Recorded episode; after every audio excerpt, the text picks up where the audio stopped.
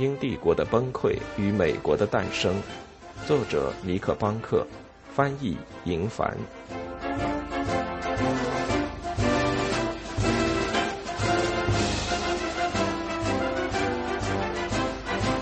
错误的面纱。如果弗吉尼亚的州长邓莫尔勋爵注意到越来越多不满的迹象，也许就能对事态的发展有所帮助。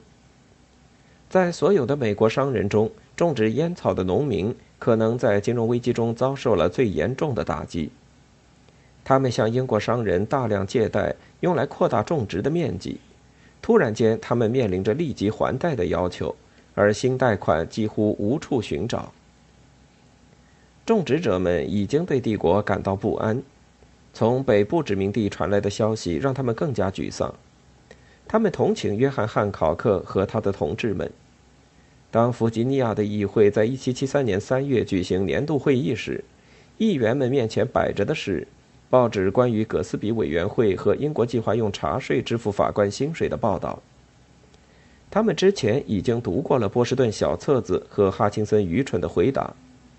在3月12日，议会选举产生了自己的通信委员会，人数多达11人。与波士顿进行联系，并密切注意着美国自由受到威胁的迹象。他的成员不仅包括塞利查德·亨利·里、塞缪尔·亚当斯的朋友在伦敦的兄弟，还包括帕特里克·亨利和托马斯·杰斐逊。这是杰斐逊第一次作为反对王室的活动家崭露头角。再一次，英国的处境简直不能更危险了。通过亚当斯、约瑟夫·沃伦和他的盟友们建立起来的通信网络，新英格兰感受到的不满情绪被传播到整片大陆。而关于这种情况，住在威廉斯堡的州长几乎一个字也没有报告给白厅。作为一个骄傲而喜欢炫耀的人，邓莫尔勋爵曾经给自己画过一幅肖像，全身穿着约书亚·雷诺兹爵士所倡导的高地服饰。在退休后居住在苏格兰的时候，他在凉亭上树立了一个巨大的石刻菠萝，用以纪念他在殖民地多年的服务。但是当他在殖民地时，他既没有倾听公众的意见，也没有把他们传达到伦敦。在1773年上半年，他只寄回了六封公函，没有一封提到新成立的委员会。然后在七月底，他陷入了沉默。到1774年春天，他再次发出公函的时候，已有整整九个月没有发出一封信函。用于判断的信息如此之少，英国实在太容易想象马萨诸塞州和罗德岛的不满只是个别情况。达特茅斯勋爵有时会收到了解美国情况的英国旅行者的私人信件，想提醒他将要遇到的麻烦。有时候他们的观察确实非常准确。但他们的意见似乎遭到了忽视。在1773年3月，来自名叫查尔斯·史密斯的商人笔下，一封这样的信被送到他的办公桌上。史密斯是个精明的观察者，每隔几年他会穿越大西洋，骑马从新英格兰旅行到宾夕法尼亚，一边旅行一边沿途收账、阅读当地报纸，并留意他遇到的人们的言论。那一年，他回国时为自己的见闻担忧。在沿岸地区，甚至在距离海岸三百英里的内陆地区，他感受到的都是反叛的精神，形成了他所说的规律的联系链，从新英格兰到佐治亚。每个地方的美国人都在谈论约翰·威尔克斯，他们把他看作英雄。每个地方的报纸都刊登了对英国的煽动性攻击，在边境地区。史密斯发现了一群没有教养的匪徒，这群恶棍惯于盗窃和谋杀，他们中许多人都是来自爱尔兰的新移民，在他们的祖国就因为暴动被记录在案。至于马萨诸塞州，据史密斯所说，几乎失控了。他说，在几年之内，那里的人们将摆脱对英国的依赖。我保证，事实一定如此。英国该如何回应？高压政策将会失败，史密斯认为，粗暴的威胁措施从来都不会起作用，只有那些性质更宽容温和的政策才会有效。每个殖民地都需要更好的州长，他说，应该密切关注马萨诸塞州，而最重要的是，内阁最聪明的头脑应该出台一套全方位的计划，使殖民地和帝国达成和解。我们不知道达特茅斯对史密斯的评论做出了怎样的答复，因为回信没有被保存下来。不管怎样，他们没有采取任何行动。英国的统治体系不允许殖民部直接进行干预，他们要想采取行动，必须通过他们任命的州长。如果州长们像邓莫尔勋爵一样忽视自己的职责，或者像纽约的威廉泰伦一样自私自利并且腐败，他们最终可能会被召回。但到那时，一切都已经太迟了。史密斯提出的那种全面计划从来没有被制定过。然后在三月二十六日抵达伦敦的消息显示，葛斯比事件调查委员会没能打破纽波特的沉默，没有一个可靠的证人站出来指证普罗维登斯的约翰·布朗。三天之后，在海上漂泊了八周以后，一段过于漫长的旅程。来自托马斯·哈钦森的公函讲述了他和马萨诸塞州众议院的口头纠纷。早前关于州长演讲的报告在伦敦已经令人大跌眼镜，而现在当波罗的海危机变得越来越严重时，达特茅斯勋爵发现哈钦森的挑衅导致马萨诸塞州众议院把波士顿小册子作为自己的文件通过了。马萨诸塞州似乎将要走上和罗德岛一样的道路。这位阁下在回复里告诉哈钦森要保持安静。如果议会摆出更多的反抗姿态，他就应该解散他，并宣布重新进行选举。除此之外，哈钦森什么都不应该做。在五月初见到富兰克林时，这位殖民部长表达了对州长的更直率的意见。达特茅斯说：“那位先生轻率的举动把我们所有人带进了多么困难的境地。”早在十二月，这位殖民部长就曾警告过哈钦森，不要沉溺于他所说的公民权利和法律构成上的巨大区别，这只会引起更多的争议。原因不仅出于政治上的权宜之计，也关乎信仰。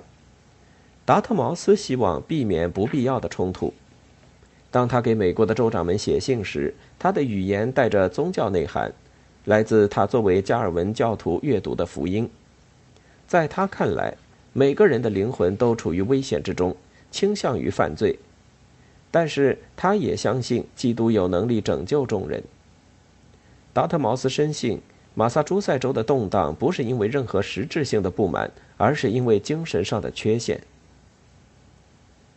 就像随处可见的罪人们一样，他写道：“波士顿人民看世界的时候，透过了一层错误的面纱。”给他们蒙上了无神论和狂热的阴影。远非捍卫自由的爱国者，那些人仅仅是被肉体激情囚禁的男女。然而，只要他们停下来，耐心的倾听为他们谋求福利的政府，也许波士顿人就能被说服，就像伦敦填满了拘留所病房里的妓女一样。达特茅斯对托马斯·哈钦森说：“混乱的根源在于头脑，而不在于心。”人们最终可能会发现自己正在毁坏幸福的根源。他们在错误的观念里以为自己在抵抗伤害，而这样的伤害从未发生过。他最不愿意做的事情就是通过威吓使他们屈服。然而，现在内阁的鹰派很快就会主张高压政策是唯一的出路。虽然查党事件发生在六个月之后，但到六月底，它已经变成不可避免的了。理论上，诺斯勋爵仍然可以推迟茶税法的实施，而将茶叶输送到美国的具体方式也仍然可以商量。但实际上，从北方殖民地传回来的消息没给国王陛下的财政部任何改变方案的理由。相反，随着每个月的过去，新英格兰似乎变得越来越惹人生厌。马萨诸塞州的众议院最终起草了一份给国王的请愿书。糟糕的时机，糟糕的内容，又写错了地址。这封信花了太长时间起草，又花了更长的时间到达。签署日期是三月六日，他到达白厅时已经是五月十二日了。当富兰克林把他交给达特茅斯勋爵时，英法危机正好达到顶峰。不太得体，甚至具有一定的侮辱性。请愿书开篇就给乔治三世讲了一遍英国历史。他提出，在一六九一年的宪章下，殖民地有权决定自己的法律和税收，伦敦议会无权干涉。至于用茶税支付官员薪水的计划，是对忠诚但自治的公民权利的悍然侵犯。他们呼吁让国王拯救他们脱离由被诺斯勋爵控制的法官导致的他们称之为对法律和公正的扭曲的境地。不论有多少理由，这份文件导致的后果只能是有害无益。一个月以前，国王收到了一封同样无理的请愿书，来自伦敦城的出租马车夫，要求把约翰·威尔克斯作为斯米德尔塞克斯郡的代表。恢复其议会议员身份。如果这算是一种公然的鲁莽行为，这封来自殖民地的请愿书也是一样。把他们的请愿书呈递给君主塞缪尔·亚当斯和他盟友们，表现出了他们自己对英国政府体制的误解。国王不能直接下达命令或颁布法令进行统治，而只能在经由议会许可的情况下。即便乔治三世希望这样做。宪法也不允许他去干涉，涉及了税收和财政问题。用茶税支付工资的计划源于下议院通过的一部法律，只有下议院可以废除自己通过的法令。但现在的议会的议程已经接近尾声。在六月二日，达特茅斯勋爵写信给本杰明·富兰克林，传达国王的回应。他拒绝出面干预。并谴责请愿书是那种少数人想要制造的毫无理由的嫉妒和猜疑的花招。即便如此，达特茅斯试图从这场失败的交涉中抢救出些什么东西。和请愿书一起，富兰克林还给了他一封复信。这份来自马萨诸塞州议会的信里写着更多的不满。这是一份长长的清单，除了法官的薪水，议会成员还抱怨海关。海军、葛斯比事件委员会以及威廉城堡的驻军。达特茅斯有信心处理好全部问题，并尽了自己最大的努力。在六月十九日，在参加斯皮特黑德阅兵不久之后，他背着托马斯·哈钦森采取了行动，违反了外交礼仪，并且明显没有咨询过他的参谋。达特茅斯私下里写信给富兰克林在波士顿最亲密的联系人。众议院议长托马斯·库辛，一位公认的温和派。达特茅斯试图和他达成交易，他解释说，英国议会不可能交出在殖民地的权利，这是一个原则性问题，没有这样的原则，帝国就无法运行。但他可能同意暂停其在美国的征税权，如果马萨诸塞州方面同意保持理智的话。议会必须和波士顿小册子撇清关系，并撤回在一月二十六日通过的议案。如果他这样做，他会参加议会下一期会议，并尝试消除对殖民地的不公正待遇。在写这封信时，达特茅斯的承诺超出了任何像桑维治和萨福克这样的鹰派可能支持的范围。但即便他的同事们发生转变，情况也不会好转。部长的信花了两个月的时间漂洋过海，到达目的地已经是八月中旬。那时，马萨诸塞州议会也在休会。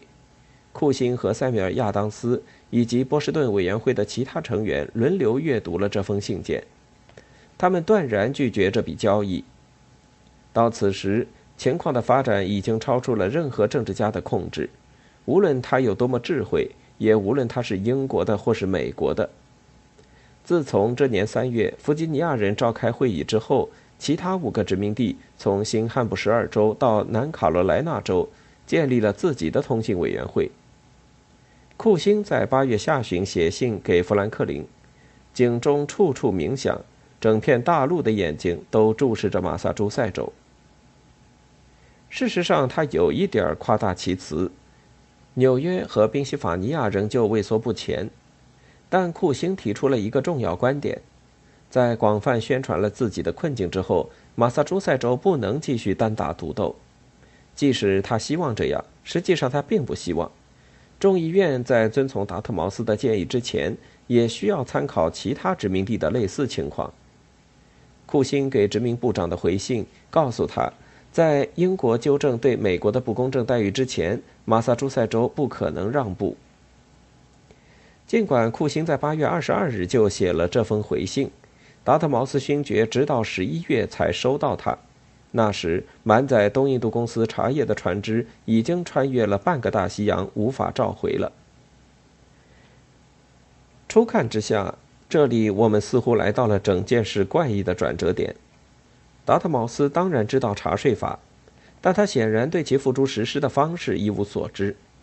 他和约翰·波纳尔都没有参与向美国输送大量茶叶的最终决定。这样的方式必然导致悲惨的结局。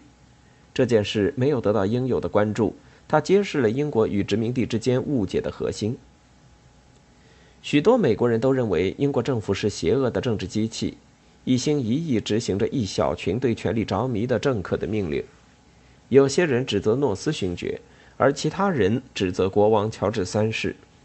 他们相信诺斯和国王通过操纵残酷的独裁统治，试图压制他们。这正是约翰·威尔克斯和他的支持者们在伦敦的报纸上对他们宣传了将近十年的内容。但在事实上，这是对真相的扭曲。在现实中，诺斯领导着内阁而非暴政，他的政府里包含着竞争对手的部门，每一个部门都有自己的议程。权力分散在他们之间，信息也是如此，而他们对议会的回应经常是不确定的和相互抵触的。除了不屑于这种事情的达特茅斯勋爵，部长们暗地里都在相互打压。每位部长都努力扩大自己的公共支出份额，就像他们的继任者们今天的所作所为一样。只有非常有天赋的英国首相才能使政府的齿轮顺利咬合在一起。虽然在那个时代，作为议会管理者，没有人能超越诺斯勋爵，但他很少思考官方政策的影响。即便他这样做了，他也无法保证每个人都合作来实现它。在权力和声望方面，他自己的部门财政部远远超出其他的部门，并且一直如此。但这只会导致混乱的增加。诺斯和财政委员会制定并通过了查税法，关于它的可行性，并没有咨询他们的其他同事，因此这项政策从外部被强行控制了，被那些自私自利的商界骗子劫持，让他为自己的目的服务。